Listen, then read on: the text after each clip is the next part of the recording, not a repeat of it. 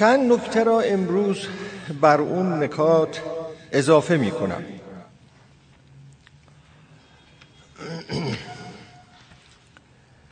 نکته اول که امروز عرض می کنم این است که به عنوان نتیجه‌ای از مطالب پیشین می توانیم بگوییم که یک گفتار زبانی یا یک نوشتار زبانی میان گوینده و میان نویسنده در صورتی مفهوم میشه و در صورتی قابل تفسیره که گوینده و نویسنده و شنونده و یا خواننده تجربه های مشترک داشته باشند با قید مشترک.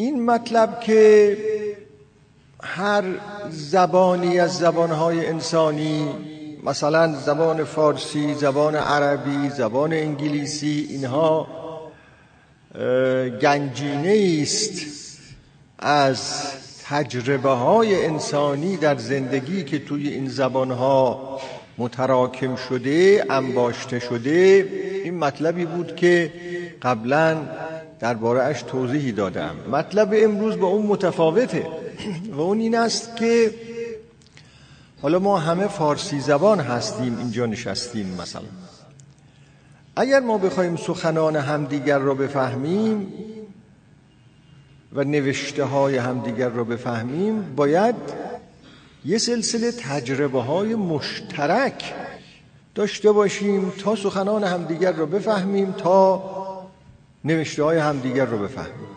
اگر یه گوینده‌ای یه تجربه‌ای داشته باشه که اون تجربه اختصاصی خود اوست و دیگران نمیدانن اون تجربه چیست و نداشتند اون تجربه را، اگر این شخص سخنی بگوید از اون تجربه کاملا اختصاصی خودش که فقط او داشته، با این فرض ما نمیفهمیم اون چه میگوید. چرا؟ برای اینکه اون تجربه را که او داشته ما نداشتیم. ما همیشه در چارچوب تجربه هایی که هم من دارم هم گوینده دارد سخن او را میفهمم. مثلا اگر کسی بگوید که من از فلان حادثه‌ای که اتفاق افتاد رنج میبرم، در چه صورتی من میتونم این حرف را بفهمم، این سخن را بفهمم؟ در صورتی که من خودم این تجربه را داشته باشم که از یه حادثه‌ای رنج برده باشم. اگر کسی بگوید که فلان خبر که به من رسید از خوشحالی در پوست نمی گنجیدم، من در چه صورتی این مطلب رو می فهمم؟ که یه خورده تعبیر شاعرانه هم هست. من در اون صورتی می فهمم این مطلب را که خودم کم و بیش یه چنین حالتی برام دست داده باشه در طول زندگی، حالا یا به اون شدت یا یه خورده کمتر. اون وقت می فهمم که وقتی طرف میگه که از خوشحالی در پوست خود نمی گنجیدم یعنی چه. اگر کسی امر کند به من، نهی کند به من فلان کارو باید انجام بدی، فلان کارو باید ترک بکنی، اولی امر است دومی نهی است، من در صورتی میفهمم او داره امر میکنه و نهی میکنه که بدانم امر کردن چیست، نهی کردن چیست. خب شما همینطور است بررسی کنید ببینید در محتواهای گفتارها و محتواهای نوشتنها چقدر تجربه های گوناگون هست. پاره از فیلسوفان سنخ گفتارهای انسانی را دسته‌بندی کرده اند و آخرش هم گفتند که این به صورت کامل قابل دسته‌بندی کردن نیست. ما مثلا بیست تاشو گفتیم، سی تاشو گفتیم، به صورت استقرایی گفتیم، یعنی بررسی کردیم دیدیم که در گفته ها و نوشته های انسانی این تجربه ها هست. نه استقرای دیگه برهان که براش نمیشه قائم کرد، باید استقرا کنن، یعنی بگردن ببینن در گفته ها و نوشته های انسانی چه تجربه هایی هست. و بعد گفتن که ممکنه تجربه سنخ گفتارهای دیگری هم پیدا بشه که تا حالا ما به اون دسترسی پیدا نکردیم. اینا استقرایی است، دائما ممکنه بهش اضافه بشه. خب ببینید اون وقت این انواع و اقسام گفتارها با انواع و اقسام تجربه ها که در واقع هر گفتاری نماینده یک تجربه است که اون گوینده یا نویسنده داره، اینها باید مشترک باشه. کسی وعده میدهد، کسی تهدید میکند، کسی میپرسد، کسی انکار میکند، کسی تشویق میکند. اینا همه در سخنان هست دیگه، اینا همه در نوشته ها هست. کسی اخبار از واقع میکند، کسی روایت میکند، کسی قصه میگوید. اینا همه انواع و اقسام گفتارها و نوشتارهای انسانی است. ما در صورتی درست میفهمیم که خودمون مثلا بدانیم اون کاری که او داره میکنه چه جور کاریه. چون این قبلا عرض کردم که سخن گفتن یک نوع فعالیت کردنه، فعالیت انسانی است. قبلا هم داشتیم. مقاله نوشتن، کتاب نوشتن یک فعالیت انسانی است و باید از این زاویه بهش نگاه بشه، نه صرفاً از این زاویه که الفاظی را دارن پدید می آورن، معنای این الفاظ و جملات چیه. صرفاً از این منظر نمیشه به نوشته یا گفتار نگاه کرد. این هر کس می نویسد یه فعالیت انسانی می کنه، هر کس می گوید یک فعالیت انسانی می کنه. در درجه اول از این زاویه باید نگاه کنیم که این فعالیت چیه، چگونه فعالیتی است، معناش چیه، چه جور شروع میشه، چه جور خاتمه پیدا میکنه، با چه چیزهایی سر و کار داره. به این معنا قبلا توضیح دادم. خب بنابراین اگر من خودم سنخی از اون سنخ فعالیت ها را نداشته باشم و تجربه‌ای که از اون فعالیت ها دارم درک نکرده باشم، نخواهم فهمید طرف چی میگه تا چه رسه به این که تفسیرش بکنم. مثلا اگر کسی به ما بگوید یه حالی دارم که نمیتونم براتون بیان کنم، وقتی کسی میگوید اونقدر غمگینم که نمیتونم براتون بیان کنم، معنای این حرف این است که یعنی خیلی شدید غمگینم. خب اینو میفهمیم این حرفو. اما یه وقتی هست که کسی میگه فلانی من اصلا یه حالی در درونم هست که نمیتونم برای شما بیان کنم. خب پس ما هم نمیفهمیم. او خودش میفهمه چیه قضیه. اون کس که میگه من حالی در درونم هست که نمیتونم برای شما بیان کنم، تجربه‌ای دارد از اون حال ناگفتنی یا غیر قابل گفتن. خب اما اگر این جمله رو به من بگوید، من میفهمم که او چه حالی داره. خب نمیفهمم، حالشو نمیفهمم. فقط میتونم بفهمم که یک حالی داره که نمیتونه بازگو کنه، همین حالی داره که نمیتونه بازگو کنه. اما اون حال چه جور حالیه، این تجربه رو فقط خود او داره. پس نتیجه میگیرم که یک نکته خیلی مهم این است که گوینده و شنونده تا تجربه های مشترک درباره اون چیزی که تو این گفتارها و نوشته ها آمده نداشته باشن، نمیتونن بفهمن هم دیگر رو. این یه نکته بسیار مهمیه. شما ممکنه بگویید که مثلا در ذهنتون بیاد که خب یک عارف از تجربه های معنوی خودش، از تجربه های عرفانی خودش چیزی نقل می کند در این اشعار و من اون تجربه ها رو ندارم و می فهمم. ممکن این سوال براتون پیش بیاد.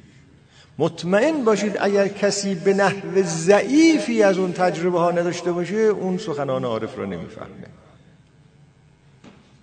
و همین جهت هم هست که خیلی ها هستن زیبایی شعر، حالا زیبایی رو بگم، زیبایی شعر حافظ رو نمیفهمن. شعر رو شما براشون میخونید اما فهمی ندارن. اون اون کسی است که از زیبایی تجربه قابل توجهی نداره. اما اگر کسی یه خورده لذت ببرد از شعر حافظ، این تجربه از زیبایی داره، یه خورده لذت ببرد. ممکن است کسی از زیبایی تجربه قوی تری داشته باشه، اون بیشتر لذت می‌بره. اما اگر کسی بگوید من اصلا نمیفهمم، شعر است دیگه، شعر است، معناش هم اینه. چنین کسی در واقع حافظ رو نمیفهمن، برای اینکه خودش تجربه از زیبایی نداره. یه دیدم یکی از دوستان رفته بود پیش یه آقایی در حافظ تحقیق میکرد، از او کمک بگیرد که آه من این تحقیق در حافظ رو چگونه پیش ببرم. خب همونطور که مرسوم هست، اون آقا پاره از روش‌های تحلیل متون را که مرسوم هست برای او توضیح داده بود که شما اگر بخواید یک متن را تحلیل بکنید، چجوری باید یک متن را تحلیل بکنید. یک خبر روزنامه ای را، یک نطق سیاسی را، مثلا من به ایشون گفتم این کافی نیست برای فهمیدن حافظ. این کافی نیست که شما اینجوری عمل کنید که مثلا در یک ده سطر از اشعار حافظ چه واژه هایی آمده، ارتباطات این واژه ها با هم چیه، کجای مفهوم‌های اصلی را تشکیل میدن، کجای یک مفهوم‌های فرعی را تشکیل میدن. این چیزایی که بیش از این لازمه. شما خودت باید یک کمی از اون تجربه هایی که حافظ داشته، یک کمی خودت هم باید داشته باشی، ولو کم، به طوری که وقتی میخوانی که عرض کنم کشتی نشستگانیم یا کشتی شکستگانیم ای باد شرطه برخیز، یک کمی بفهمی که کشتی نشسته یا کشتی شکستگی یعنی چی. کشتی خودت هم باید یک کمی شکسته باشه و الا کشتی خودت یک کمی نشکسته باشه اصلا نمیفهمی یعنی چی که باد شرطه برخیز چیه دنبالش. بله؟ بله، دیدار آشنا را، دیدار آشنا، دور بودن از دیدار آشنا، نرسیدن به آشنا، اصلا آشنا و معنای آشنا، این رو باید یک کمی بدونی. تنها غرق نشو در این که متن حافظ را اونگونه بخوای تحلیل متنی بکنی که یک نطق سیاسی را میخوای مح... تحلیل متنی بکنی، این نمیشه. و این درست همین مطلب است که اینجا خدمتتون عرض میکنم، عرض کردم. پس این هم یک نکته بسیار مهم هست. زیاد هستند کسانی که اشعار مولوی را میشنوند و هیچ طورشون نمیشه. خب اگر تجربه مشترک بین شاعر و خواننده شعر لازم نباشه برای فهمیدن اون شعر، چه فرق هست میان اون کسی که میگه من از اینها فقط همین معانی الفاظ و اینا رو میفهمم؟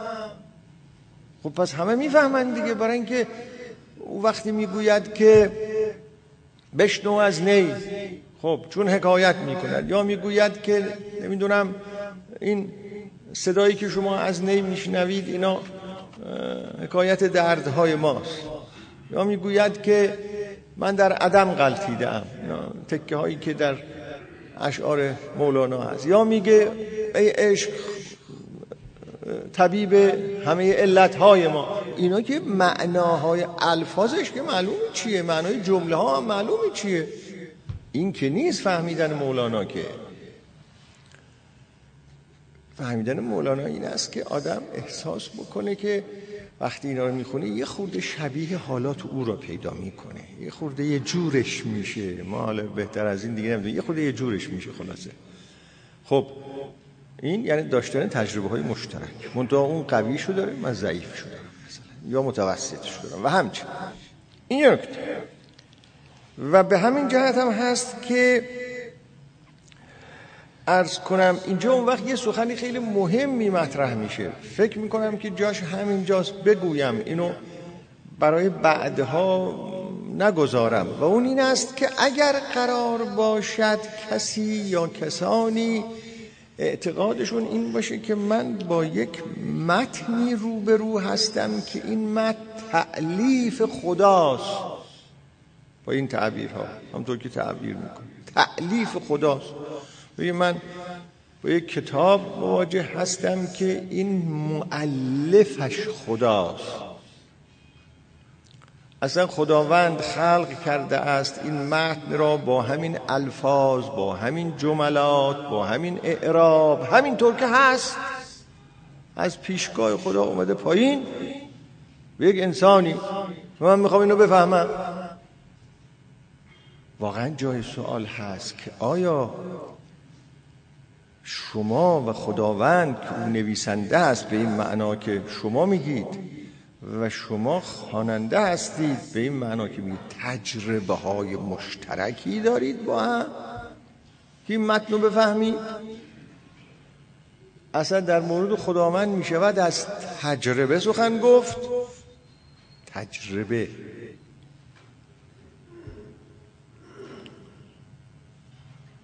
یا اینکه نه، هر کدام از این تعبیرات که در کار بیاید شما خواهید گفت این یک معنای مجازی دارد. خب شما اگر بگید که این یک معنای مجازی دارد که یعنی خیلی من تجربه نمی کنم. اینو در مطالعاتتون دنبال کنید، این قضیه را که در همه ادیانی که ادعی، البته همه این عقیده رو ندارن که در اون ادیان ادعی اینجور فکر میکنن که این متنهای مقدس، حالا در میان مسلمان ها هم هست دیگه ادعی زیادی یا اعتقاد شایع اینه، اینا رو خداوند تألیف کرده، خدا نوشته، خدا خلق کرده این متنو و من اونو میفهمم. پاسخ این سوال رو چگونه میشود داد؟ خب خدا گفته است، امر کرده است، نهی کرده است، وعده داده است، تهدید کرده است، انذار کرده است، تبشیر کرده است در این قرآن. ها؟ من خواننده و خدا یه تجربه مشترک از انذار داریم، از تبشیر داریم که انذار یعنی چه، تبشیر یعنی چه داریم. من ممکنه یه چیزی از انذار بفهمم، اما خدا هم همون انذار رو داره، خدا تجربه انذار داره، خدا تجربه تبشیر داره. به اینجا که میرسد ادعی اینطور جواب میدهند، چون دیگه من به این نشستم که ماشاءالله شما آقایون و خانم همتون به این بحث علاقه مندید و جدی دنبال میکنید، خب پس باید بگیم این بحث ها رو، بحث های علمی است. ادعی این پاسخی که دادن این است که خدا جملاتی خلق می کند که اون جملات به انذار دلالت می کند، اون جملات به تبشیر دلالت می کند، اون جملات به تهدید دعوت دلالت می کند، اون جملات به امر دلالت می کند، اون جملات به نهی دلالت می کند. اینجوری بود. پس لازم نیست خدا تجربه امر کردن یا نهی کردن یا انذار کردن یا تبشیر کردن داشته باشه، نه، اون کارش خلق کردن این جمله هاست. اما من از این جمله ها انذار میفهمم، تبشیر میفهمم، امر میفهمم، نهی میفهمم. خب سوال این است که در جواب اینطور گفته شده که سخن گفتن چیه؟ اگر ما اون مبدا را قبول کرده باشیم که سخن گفتن یک فعالیته، شما اگر یه فعالیت آمرانه نکنید امر درست نمیشه. یک فعالیت نهی ورزانه نکنید نهی درست نمیشه. یک فعالیت انذار کننده نکنید انذار درست نمیشه. یه فعالیت تبشیری نکنید تبشیر درست نمیشه. تبشیر و انذار و امرونه اینجوری درست میشه، نه اینکه یه جملاتی در یه جایی نوشته میشه که معناش امر یا نهیه. حالا در مورد خداوند چجوری میشه قضیه؟ خدا فعالیت انذاری میکنه، فعالیت تبشیری میکنه، این حرفو پیش میاد. این این باید تحقق پیدا کنه و الا شما بگید که جمله خلق می شود که معنای اون جمله انذاره. این معناش این است که خدا انذار نمی کنه، جمله خلق می کنه که معناش انذاره. این دوتا با هم متفاوته. خیلی مهمه این دو نکته. جمله خلق می کنه که معناش انذاره، اما خودش انذار نمی کنه، چون انذار یه فعالیتی است که نمیشه به خدا نسبت داد. یه فعالیت اینجوریه. خدا اگه مجرده، خدا اگه واجب الوجوده، خدا اگر از زمان و مکان و جسم و روح و اعصاب و چی و چی اینا دوره، نمیشه گفت که او انذار میکنه که تبشیر میکنه که.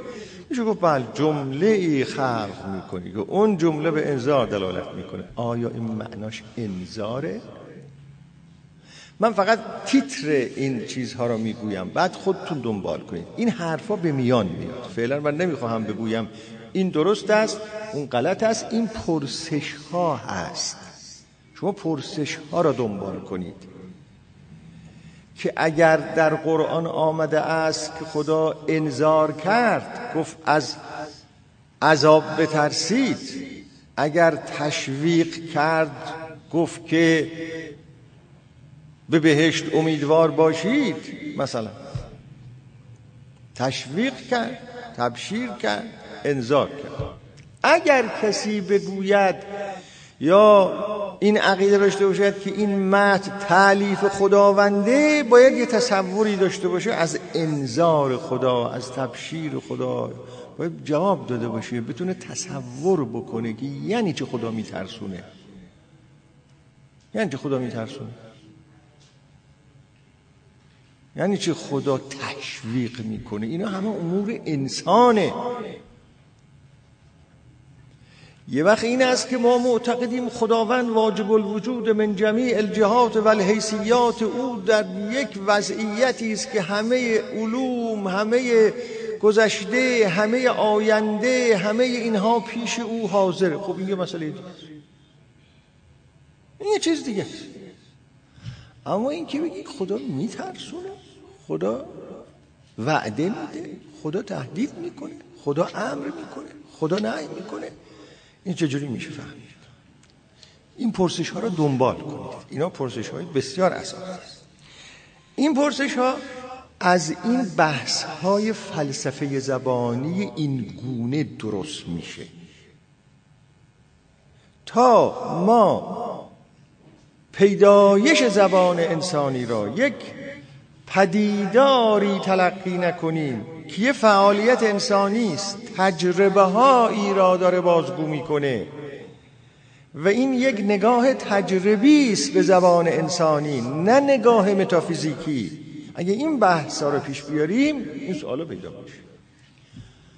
مگر اینکه این نگاه تجربی به زبان انسانی را اصلا شروع نکنیم، اصلا شروع نکنیم، بگیم اصلا ما وارد نمیشیم تو این بحثا. به طور کلی ما این فلسفه زبان‌های جدید رو قبول نداریم، نگاه تجربی به زبان انسانی رو قبول نداریم. نگاه ما به زبان انسانی همون نگاه متافیزیکی قدما، نگاه متافیزیکی عرفاست، نگاه متافیزیکی فیلسوفان هست و در اونجا زبان فعالیت انسانی نیست. در اون در اون کاتگوری، در اون چارچوب، در اون دیدگاه، اونجا زبان چیز دیگه است اصلا. ما اون فلسفه زبان ها را قبول داریم. بله اگه کسی این حرف را بگوید، از یک سلسله پرسش ها خودش را رها کرد. میگوید دیگه شما نمیتونید به من بگید که اگر این کتاب تألیف خداونده، نوشته خداونده، من انسان خواننده با خدا چه تجربه های مشترکی داریم که بتونیم این متن رو بفهمیم. میگه دیگه شما این پرسش ها رو به من نمیتونید متوجه کنید. اما یه پرسش دیگری هست مهمتر، و اون اینه که به چه دلیل اون مبنای فلسفی متافیزیکی که شما درباره زبان انسانی اتخاذ کرده اید ترجیح دارد بر این فلسفه زبانهای جدید که نگاه تجربی به زبان میکنن. به چه دلیل؟ هر دو فلسفه است، اونا هم بحث های فلسفیه. پس مسئله تمام نشد. باید بنشینیم یک بحث بسیار جدی بکنیم و اون بحث جدی در این است که کدام فلسفه زبان رو انتخاب کنیم، به چه دلیل، اون یا این. تازه اون یا این هم نیست، اونها یا اینها، برای اینکه اینها متعددن اونها هم متعددن. اگر کسانی وارد بحث‌های جدی نشوند در مطالعات دینی راحتن از این از این از این بحث‌ها. دیدم یکی از آیان و دوستان نوشته که آقا این حرف‌ها چیه؟ خیلی صاف ساده، جبرائیل آمده این متن را به پیغمبر آورده، پیغمبرم اینا را برای مردم خونده، مردم عموم هم یه چیزایی از اینا فهمیدن، تمام شد رفت دیگه، از ما بیش از این خواسته نشده. اینها اینو میگن، از ما بیش از این خواسته نشده اصلا که بپذیرید که جبرائیل آمده این متن رو از سوی خدا آورده به پیغمبر، پیغمبرم برای مردم خونده، مردم هم یه چیزایی ازش فهمیدن، شما با همون چیزا رو بفهمید دیگه، همونایی که فهمیدن شما همون چیزا رو بفهمید. همونطور که تو مکتب خونه چجور معنی میکردن قرآن رو همونجور میفهمیدیم دیگه، یه چیزایی میگفتن ما میفهمیدیم. الان اون آقایی که میره بالای منبر یه آیه رو تفسیر میکنه، خب تفسیر میکنه ما میفهمیم. اینا دیگه چیه این حرفا؟ این به عبارت دیگر همون مطلب است که در دین ورزی و ایمان ورزی تعقل نباید مداخله کنه. به عبارت دیگر همون مطلبه.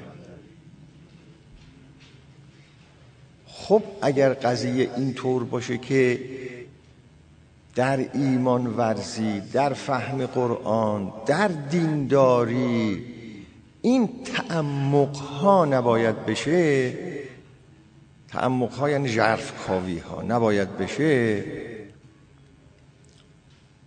خیلی پرسش ها اون وقت پیش میاد، خیلی پرسش ها پیش میاد.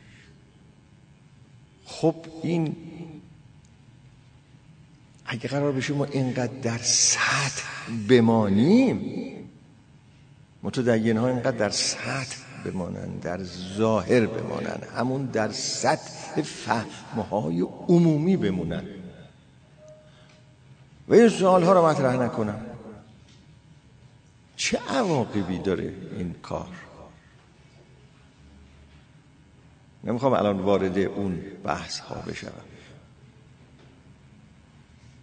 خب این حرف یعنی ما مسلمان ها باید درست همونطور زندگی کنیم که مردم مکه و مدینه زندگی میکردن. معنای این حرف اینه. میشه به اینا تن داد، به این حرفا تن داد، چون وقتی گفتیم بیش از اون نباید بفهمیم یعنی درست همون مقدار اونا فهمیدن دیگه. دیگه نباید این حرفایی که در طول هزار و چهارصد سال مطرح شده، فیلسوفان سوال مطرح کردند، نمیدونم متکلمان سوال مطرح کردند، عرض کنم خدمتتون عرفا این همه تفسیر کردند، یعنی چی که مولوی میگوید که این کتاب من مثنوی معنوی تفسیر قرآنه؟ حرفا تو قرآن نیست که. راست میگید، آدم همینجوری بد به نظر که نگاه کنه اصلا حرفای مثنوی معنوی در قرآن نیست، به هیچ وجه نیست، تا چه رسد به حرفای ابن عربی. حالا ابن عربی رو من خیلی هم ارادتی بهش نمیورزم، ولی مولانا را ارادت می‌ورزم بهش. خب نیست دیگه، خب نیست. پس این این آدم بدعت گذاشته، این آدم مسلمان نبوده، این آدم متدین نبوده. تعقلش هم همینطور. از کن حالا من وارد این بحث نمیخوام بشم، فقط خواستم عرض کنم این همون حرفه که امروز هم به شکل‌های مختلف گاهی بیان میشه که آقا فهمیدن تمام شده دیگه، شما نه یعنی چه آخه. خب به دلایل مختلف این سخن رو این هست. دیدم اون دوست ما نوشته بود که آقا این خطابه است و همینجور هست، عرض به حضورتون اصلا این حرفا رو مطرح نکن. اما نمیشه، امروز دیگه نمیشه، به این دلیل نمیشه که ما هزار و یک جور معلومات پیدا کردیم، هزار و یک جور ذهنمون آغشته شده. البته این حرفایی که من عرض میکنم معناش این نیست که یعنی همه چیز باید به هم قاطی بشه ها. دین باید با سیاست قاطی بشه، سیاست با عرفان باید قاطی بشه، فلسفه با فقه باید قاطی بشه، اصلا هر جو مرج و آشوب با هر کس هر چه دلش خواست بگه، هاشا و کلا. این ادعا رو کسی نداره. فقط مسئله این است که به هر حال اگر معنای دینداری و ایمان برای ما مسلمان ها از نظر خود قرآن عبودیت، عبودیت خداوند، عبودیت خداوند، خب این عبودیت را چجور بفهمیم که چه کار باید بکنیم؟ آخه این عبودیت یک کلمه فقط نیست که ما بفهمیم چجور عبودیت کنیم، چجور بندگی کنیم خدا را، چجور بندگی کنیم خدا را. اینو با چی میتونیم بفهمیم که چجور بندگی کنیم خدا را؟ اینجا از جمله سرمایه‌های انسانی که باید به کار بگیریم تا بفهمیم چجور بندگی کنیم خدا را، عقل آدمی زاد. یا یکی از مهمترین سرمایه‌ها عقل آدمی زاد. ما تعقلمون را در خدمت عبودیتمون باید قرار بدیم. تعبد درسته به این معنا که یعنی ما عبودیت خداوند را باید بکنیم، نه عبودیت این شخص را، اون شخص را، نه عبودیت اون صحابه و افرادی را که در صدر اسلام یه فهمی پیدا کردن، عبودیت اونها را نباید بکنیم. اگه فهم اونها ملاک باشه ما عبودیت اونها را میکنیم، اون وقت عبودیت خداوند را.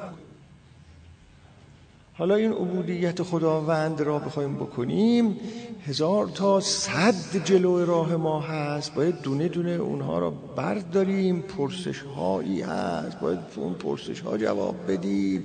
کسانی که اهل چیزن، البته اهل ژرف کاوی هستن. حالا یه کسی هم میگوید که آقا من تو مسجد رفتم نماز خودم رو میکنم، هیچ کس هم با من کار نداشته باشه، من همون عقاید عوامانه ام رو حفظ میکنم و چیزای بیشترم نمیخوام، اون یه مسئله دیگه است.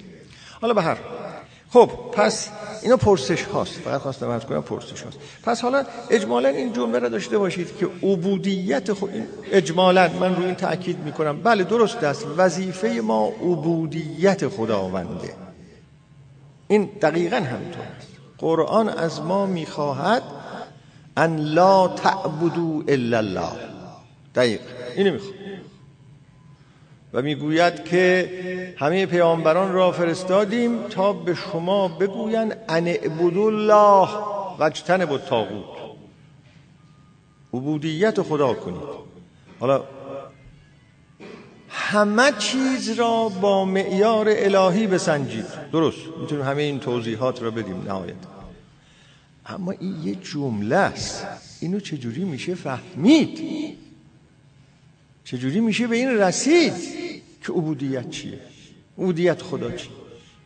نمیشه گفت که چون یه عده عبودیت رو اونجوری فهمیدن پس ما هم از فهم اونها تبعیت کنیم. این میشه عبودیت اونها، نه عبودیت خدا. چون خدا در دسترس نیست، معنای عبودیت خدا هم به صورت کامل در دسترس نیست. چون خدا در دسترس نیست، اون کسی که اگر من این عقیده را داشته باشم که معنای عبودیت خدا معلومه چیه، این لازمش اینه که باید بگم میدونم خدا چیه و کیه. اگر نگویم خدا چیه و کیه و بگویم خدا معنی معناهاست که من همیشه میتونم داغ او را در دل داشته باشم و به او مهر بورزم، اما نمیتونم برسم به او، بگیم خدا اینه. و به قول حافظ مجال من همین باشد که پنهان مهر او ورزم، حدیث بوس و آغوشش چه گویم چون نخواهد شد. ها؟ نخواهد شد. مجال من همین باشد که پنهان مهر او ورزم، بگم عبودیت اینه. هیچ وقت نخواهم توانست بگویم رسیدم، تمام شد، کشف شد، حل شد. رازی است که باید دائما با آن سر کنم و دست از طلب بر ندارم. خب این اگر باشه، از خدا اگه بخوام تعبیر کنم بگم الوهیت، تا برسد به این بگم الوهیت نامتشخص است. خب پس عبودیت او هم مطلبی است که دائما باید هی تصفیهش کنم، دائما باید برش فکر کنم، دائما ببینم چجوری این عبودیت خوش کنم. مگر اینکه بگیم نه خدا خودش قضیهش حل شده، خدا همونه دیگه. خدا همون است که خدا همون است که از اون پیرزن پرسیدن که چیز میکرد، آه میریسید، نخ میریسید، ازش پرسید با چرخش، ازش پرسیدن که عرض به حضور از کجا میگی خدا هست؟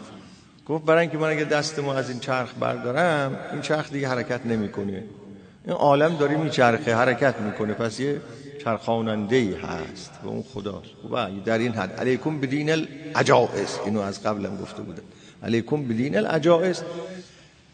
همین همین. ولی خودمونی انسانیت میتونه با این زندگی کنه؟ چقدر انسانیت خالی میشه از محتوای انسانیت و از تاریخ گذشته خودش و از فرهنگ خودش و از سرمایه هایش، اگر قرار باشه ما مسئله را، مسئله دین و دینداری و خدا را، چون مسئله دین و دینداری یعنی مسئله خدا، یعنی فهمیدن خدا، یعنی جستجوی خدا، ایناست دیگه، یعنی عبودیت خدا، اگر قرار باشه در این سطح بیاریم پایین، هیچ کس بهش رضایت نمیده. کدوم یکی از شما ها به این رضایت همینه دیگه و سلام. نه خیلی عمیق تر از این است مسئله خدا برای انسان. خب این عرض به حضورتون، پس این پرسش ها پیش میاد اگر قرار باشه که مطلب دوم و نکته دوم این است که این حرف ها درباره فلسفه زبان و نگاه تجربی به زندگی، به زبان انسانی، عواقبی داره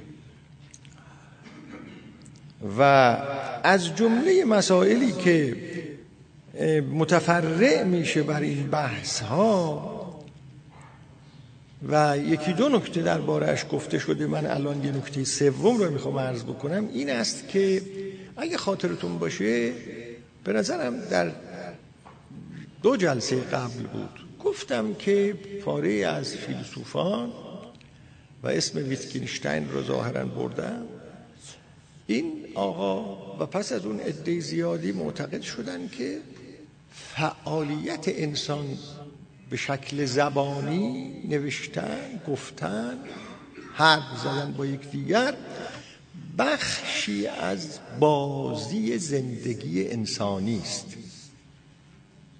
خب به این حرف ویتگنشتاین یه عده اشکال کرده بودن، یک تحلیلی داده این آقا و یه مثالی زده، از طریق دادن این تحلیل و این مثال میخواد بفهمونه که بله همین طور است، زبان بخشی از زیستن است، بخشی از زندگی کردن است. اینطور نیست که شما هر جا جملاتی را ببینید بگید که فهمیدید گوینده چه میگوید. اینطور نیست.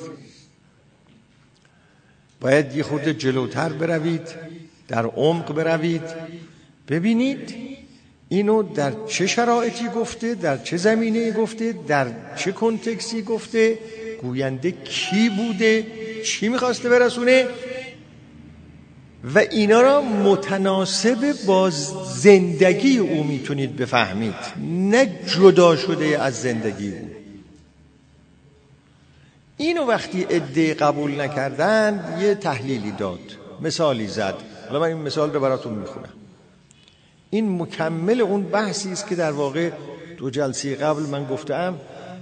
به نظرم آمد این بحث، این مثال او را برای شما در اینجا بگویم تا توجه بفرمایید که چقدر مسئله جدی است در باب زبان انسانی.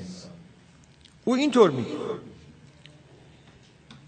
لودویگ، این یه تکه‌ای میخونم ازتون از یکی از مقالات قرائت نبوی از جهان که در اینترنت منتشر شده. من این مطلب را اونجا آورده بودم، آورده ام، الان هم اون تکه رو براتون در اینجا از همون مقاله میخونم. این مقاله از به حضورتون شماره قرائت نبوی از جهان هفت تو اون شماره هست، چون همون موقع هم که بنده اینا رو می نوشتم همین حرفا بود، الان هم هست. آه این حرفا چیه؟ یعنی که هر جمله زبانی، هر نوشته، هر متنی در کنتکست، در زمینه باید فهمیده بشود. نمیدونم، باید از زندگی نویسنده آگاه باشی، فلان باشی. اینا چیه؟ و همینجاست من اینو به اقوال او من در این مقالات زیاد استناد کردم و این رو هم آورده بودم. لودویگ لودویگ ویتگنشتاین اسم اوست، میگوید هر بازی زبانی، یعنی هر گفتار، هر نوشتار، در بافتی از نحوه زندگی نهفته است. در بافتی از نحوه زندگی نهفته است و معنای آن، یعنی معنای اون بازی زبانی، اون گفتار، اون نوشتار، از نوع کارکرد اون بازی زبانی در درون آن نحوه زندگی ناشی می شود. شما اگر، حالا اینجا خیلی خلاصه چیزی، شما اگر نحوه زیستن اون گفتگوینده، نویسنده اینها را ندونید که این بازی زندگیشو چجوری انجام میده، اون بازی زندگی توضیح دادم، نخواهید توانست اون گفته را، اون نوشته را بفهمید. نمیشه گفته نوشته را از بافت زندگی انسانی بیرون کشید و فهمید، نه، اونو میشه در بافت زندگی انسانی میشه فهمید. و معنای آن از نوع کارکرد اون بازی زبانی در درون اون نحوه زندگی ناشی می شود. منظور ویتگنشتاین از بازی زبانی و نحوه زندگی چیست؟ این تکه‌ای که من برای شما می خونم، این یک متنی است ترجمه شده. من اون ترجمه به فارسی رو در اینجا آوردم. این متن رو یه آقایی نوشته است که چند سال پیش آمد ایران، یک فیلسوف متکلم مسیحی است، سخنرانی هایی داره، مقالاتی داره. این متن در ترجمه ترجمه یکی از مقالات اوست. منظور ویتگنشتاین از بازی زبانی و نحوه زندگی چیست؟ او خودش اصطلاح بازی زبانی را همچون یک کل مرکب از زبان و افعالی که زبان با اونها در هم تنیده است تعریف می‌کند. زبان و افعال، یعنی سخن گفتن‌های ما، مطلب نوشتن‌های ما از سایر افعال زندگی ما جدا نیست، مجموعه ایست که اون مجموعه نحوه زندگی انسانی ماست. این تعریف نشان می‌دهد که بازی‌های زبان انسانی اشکالی از عملند، همون فعالیت که می‌گفتم، اشکالی از عملند که مستلزم کاربرد زبانند، یعنی همون فعل گفتاری. اینا یه جور اعمالی هستن که باید گفتار همراهش باشه، نوشتن همراهش باشه، استفاده از زبان انسانی همراهش باشه. من الان دارم عملی را مرتکب میشوم که گفتن این حرف ها بخشی از آنه. اینو میخواد بگه. ویتگنشتاین بیان میکند که استفاده او از اصطلاح بازی زبانی به معنای تأکید بر این واقعیت است که سخن گفتن از زبان بخشی از فعالیت آدمی یا بخشی از نحوه زندگی است. اما مراد او از نحوه زندگی چیست؟ این چه نحوه زندگی؟ مرادش چیه؟ جورج پیچر، یک محقق، اصطلاح نحوه زندگی را در پرتو این نکته بیان می کند. کدوم نکته؟ ویتگنشتاین در کتاب‌های فلسفیش یه مسئله آورده تا اینو نشون بده که سخن گفتن با زبان انسانی چگونه بخشی از نحوه زندگی انسانی است. اون مثال را اینجوری آورده که آمده تصویر کرده که اگر همون جملات را که ما از یک انسان میشنویم اگر از یک شیر بشنویم، شیر حیوانه، از از یک شیر بشنویم که اون گوشه لمیده، اگه همین جملات انسانی را از او بشنویم، آیا برای ما معنا داره؟ و اگه معنا نداره چرا معنا نداره؟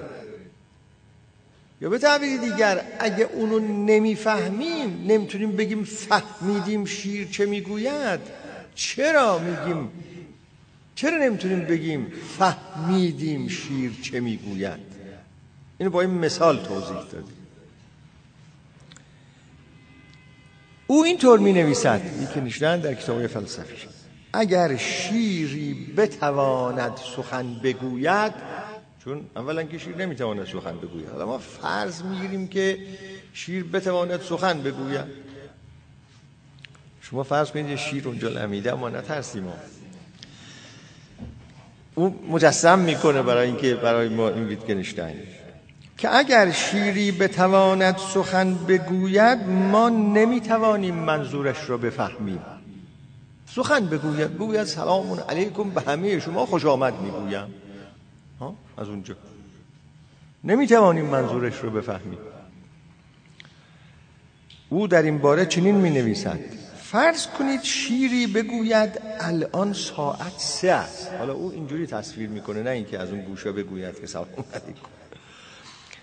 فرض کنید شیری بگوید الان ساعت سه است، اما به ساعتی نگاه نکند.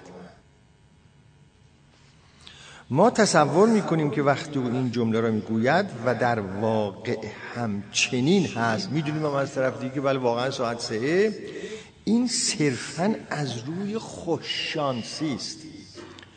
این خوششانسی، من نمیدونم تا چه اندازه ترجمه درستی است از اون واژه‌ای که اون نویسنده به زبان انگلیسی به کار برده بوده. این معنای تصادفه در اینجا. ما اون وقت فکر خواهیم کرد که این شیر که حالا میتونه این صداها را از خودش دراره، تصادفاً گفته است که ساعت سه است، در حالی که ساعت هم سه است. اما نمیخواد بگوید ساعت سه است، تصادفاً این صداها تولید شده. اینجوری فکر خواهیم کرد میگه. یا تصور کنید که او میگوید خیلی خوب، الان ساعت سه است و من باید عجله کنم. شیر میگه چون قراری دارم، همه حرفایی که ما انسان ها میزنیم، ولی توجه کنید، ولی همچنان به لمیدن و خمیازه کشیدن ادامه دهد و هیچ تلاشی برای حرکت کردن نکند، همون گونه که عادت شیرها چنین است. با اون غروری که دارن هم روی گوشه افتادن لمیده، همجور لمیده، ولی این حرفا از تو دهنش میاد بیرون. چه حرفایی اینجوری داره میگه؟ میگه خیلی خوب، الان ساعت سه است و من باید عجله کنم چون قراری دارم.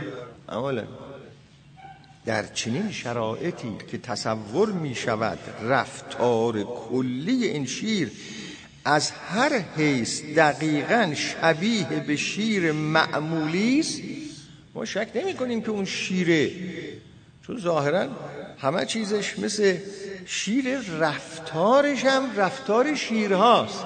چطور؟ برای اینکه لمیده.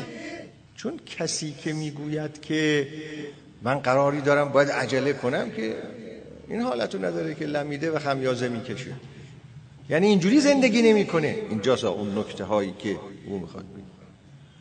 یعنی این لمیده بعدم همین حرفا رو داره میزنه، رفتارش رفتار شیر معمولیه، اما حرفش حرف آدما، آدمیزادهایی است که اگر عجلش بشن فوراً پالتوشون رو دارن میپوشند و دارن حرکت میکنن. نه، این لمیده در چنین شرایطی که تصور میشود رفتار کلی این شیر از هر حیث دقیقاً شبیه به شیر معمولی است، جز این که توان او در بیان جملات انگلیسی تعجب برانگیز است.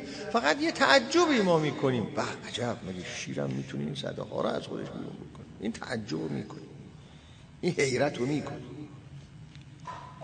اما ما نمیتوانیم بگوییم که او اظهار داشته یا بیان کرده که ساعت سه است.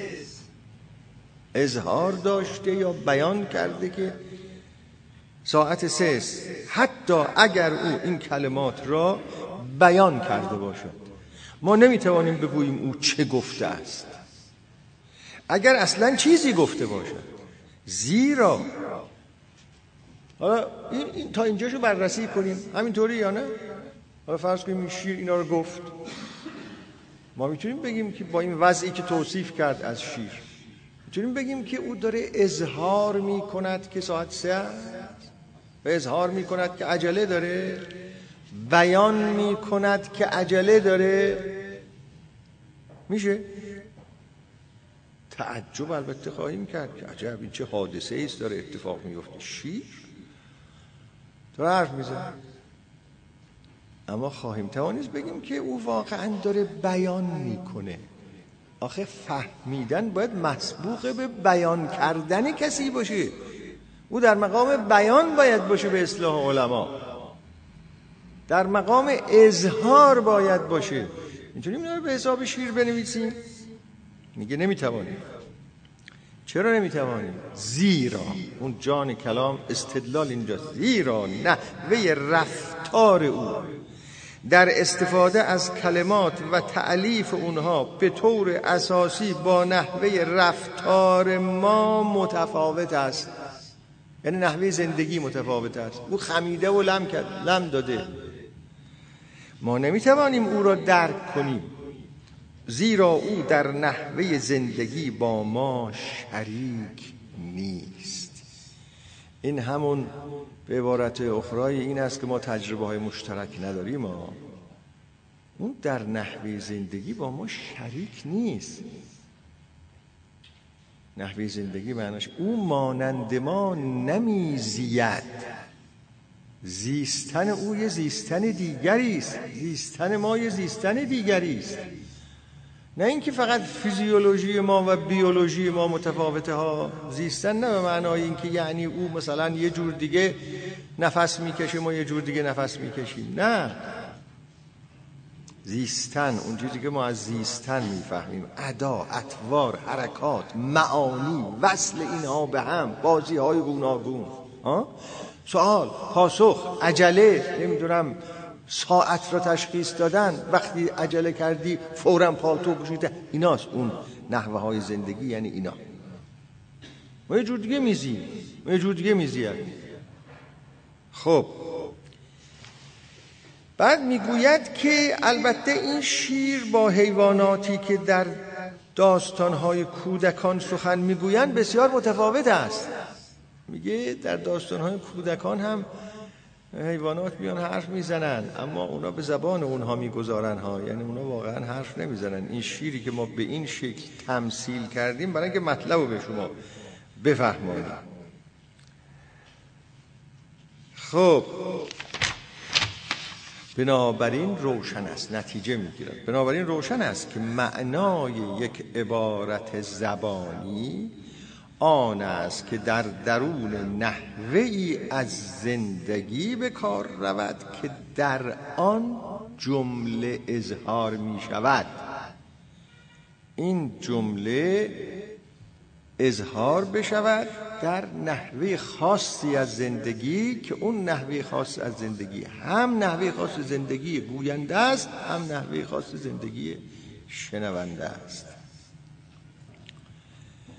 جمله جدا از اون نحوه زندگی بی‌معنا، از هر کجا میخوای بشنوی بشنو، از شیر میخوای بشنوی، از آسمون میخوای بشنوی، از هر دوی بشنو. جمله اینه اون نتیجه عمده، جمله جدا از اون نحوه زندگی بی‌معناست. ما فقط وقتی میتوانیم گفته کسی را بفهمیم که جمله او را در اون بافت از نحوه زندگی که این جمله در اون اظهار شده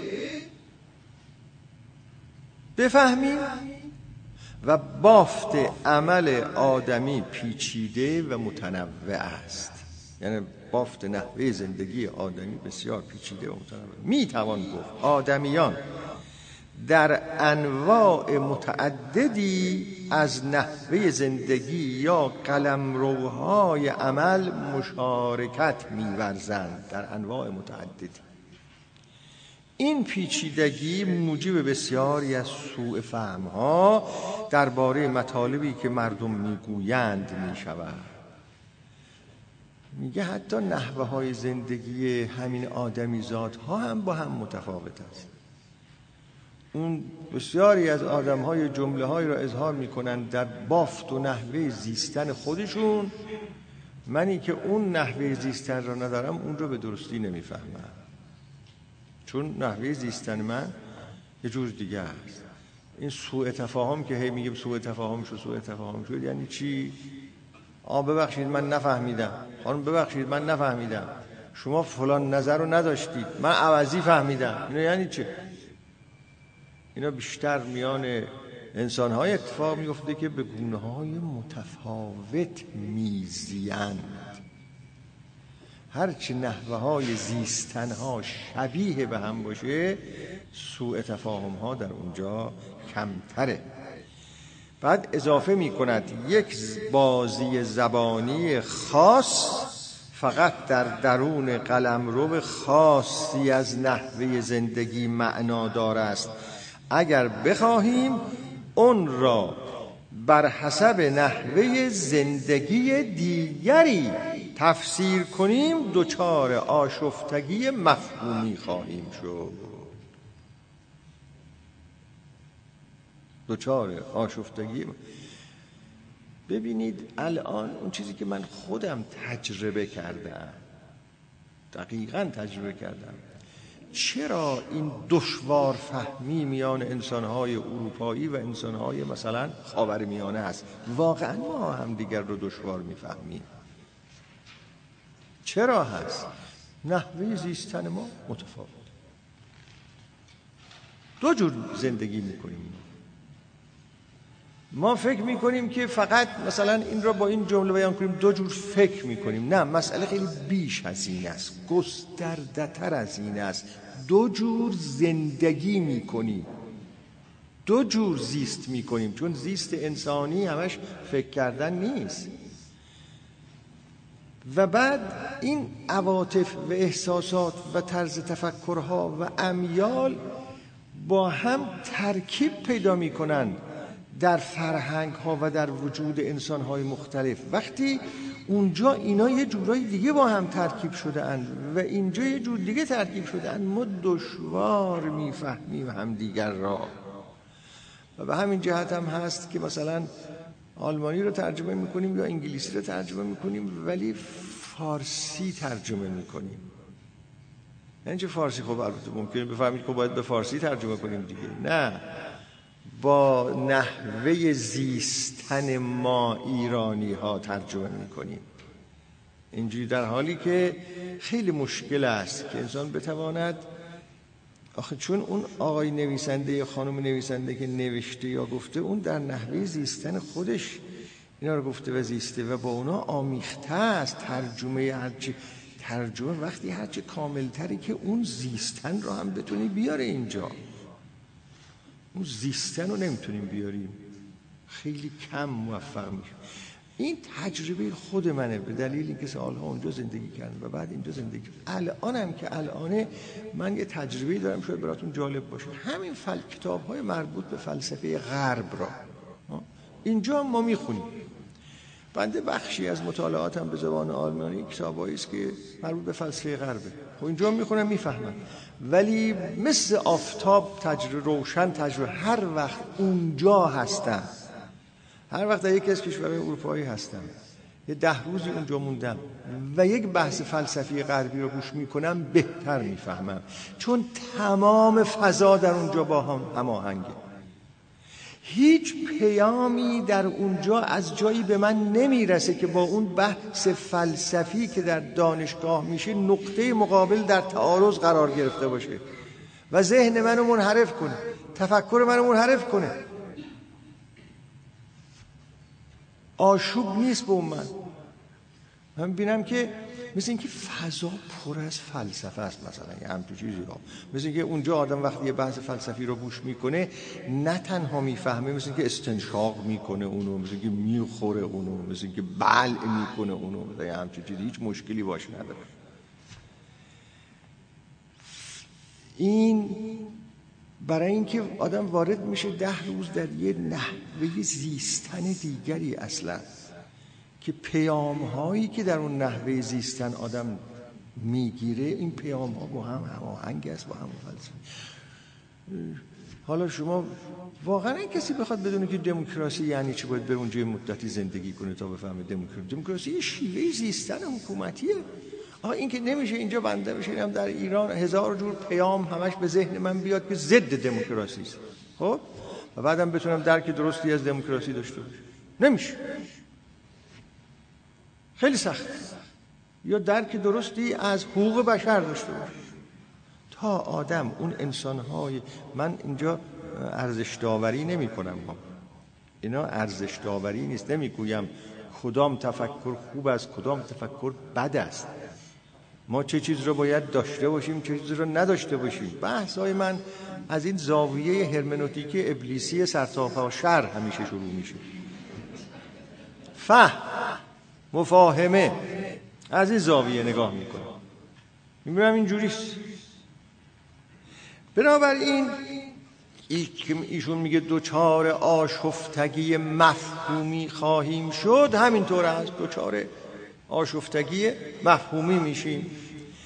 اینا ساعت چند من دارم همینطور حرف میزنم. بله، یک نکته دیگر رو هم عرض بکنم. اینا همه مطالبی است که من میخوام برای شما مطرح بشود تا خودتون بعد دربارش تأمل بکنید. من دارم در واقع مواد مطالعه و زمینه و بررسی برای شما فراهم میکنم و هیچ نوع ارزش داوری در سخنان من نیست و من شخصا خودم معتقد هستم ما در معنایابی در زندگی، چون هدف نهایتاً این است که انسان در زندگیش معنایاب باشد، روی کنار پرتگاه نهیلیسم نلرزد. و برای ما ایمان دینی یک ایمان منقه دینی، نه ایمان خرافاتی اقتدارگرایانه، از یه طرف خرافاتی از یه طرف اقتدار، یک ایمان درست حسابی معنوی دینی بزرگترین سرمایه است و ما اینو داریم، نباید از دست بدیم. منتها باید همیشه تنقیحش کنیم، همیشه از آفات پاکش کنیم. خب شخصا من اینجور فکر. اما انسان‌های این عصر هم هستیم. ما نمی‌توانیم فرهنگ بسیار پربار انسانیت را در که جاهای مختلف دنیا شکوفه زده و گل‌های معطر بسیار زیادی داره، ما نمی‌تونیم. شخصا بنده یک این کار رو نمی‌کنم و توصیه هم نمی‌کنم، بلکه برعکسش توصیه می‌کنم. باید از این میراث‌های بسیار زیبای انسانیت، بخواد در شرق باشه، میخواد در غرب باشه، و هرچه در زندگیمون ما را به معنویت نزدیک میکنه یا به حل مشکلات زندگی نزدیک میکنه، باید استفاده بکنیم. من اینجوری فکر میکنم. اما بنیاد خودمون را به هیچ وجه حاضر نیستم از دست بدیم. این بنیادها را نباید از دست بدیم. خب، نکته دیگر این است که عرض به حضورتون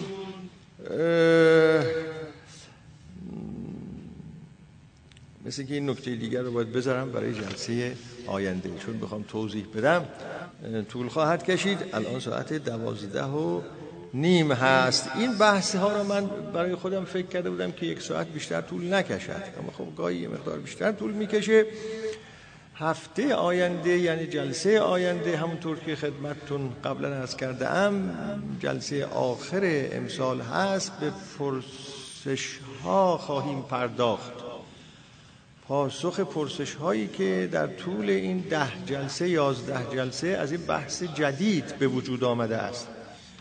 هفتش پرسش، شاید شش هفت تا پرسش به دست من رسیده است مکتوب، که شاید از دو نفر از شنوندگان محترم هم هست بیشترش. یا به هر حال اون چیزی که به دست من به صورت مکتوب رسیده اینه. خواهش کرده بودم که دوستان تأملاتی بکنن، باز اگر پرسش های مکتوب هست به من بدن که در اول جلسه آینده من داشته باشم اینها را. شایدم باز عده از دوستان پرسش های مکتوبی به من بدن، اما قید هم کرده بودم مرتبط با همین بحث ها. بعضی از دوستان یه پرسش هایی نوشته بودن که مرتبط با این بحث ها نیست. خب من اگه بخوام به اون وادی منتقل بشم، کلی اون وادی دیگری است، منتقل نمیشم به اونها. به پرسش هایی میپردازیم که مربوط به این بحث ها بوده و انشاءالله ساعت بله همون یازده هفته آینده، تعطیلی چیزی که نیست، نه چندم خواهد بود؟ بله نه هفته آینده چندمه؟ هفته آینده بیست و دوم اسفنده. ماشاءالله عید شما از حالا آمده آقا، خوش به حالت، خوش به حالت. پس بله نه نه نه نه خیلی، البته خیلی هم خوب هست که از حالا عید ما بیاید به معنای واقعی کلمه. خب انشاءالله تا دیدار شما در هفته آینده، همتون رو به خدا میسپارم.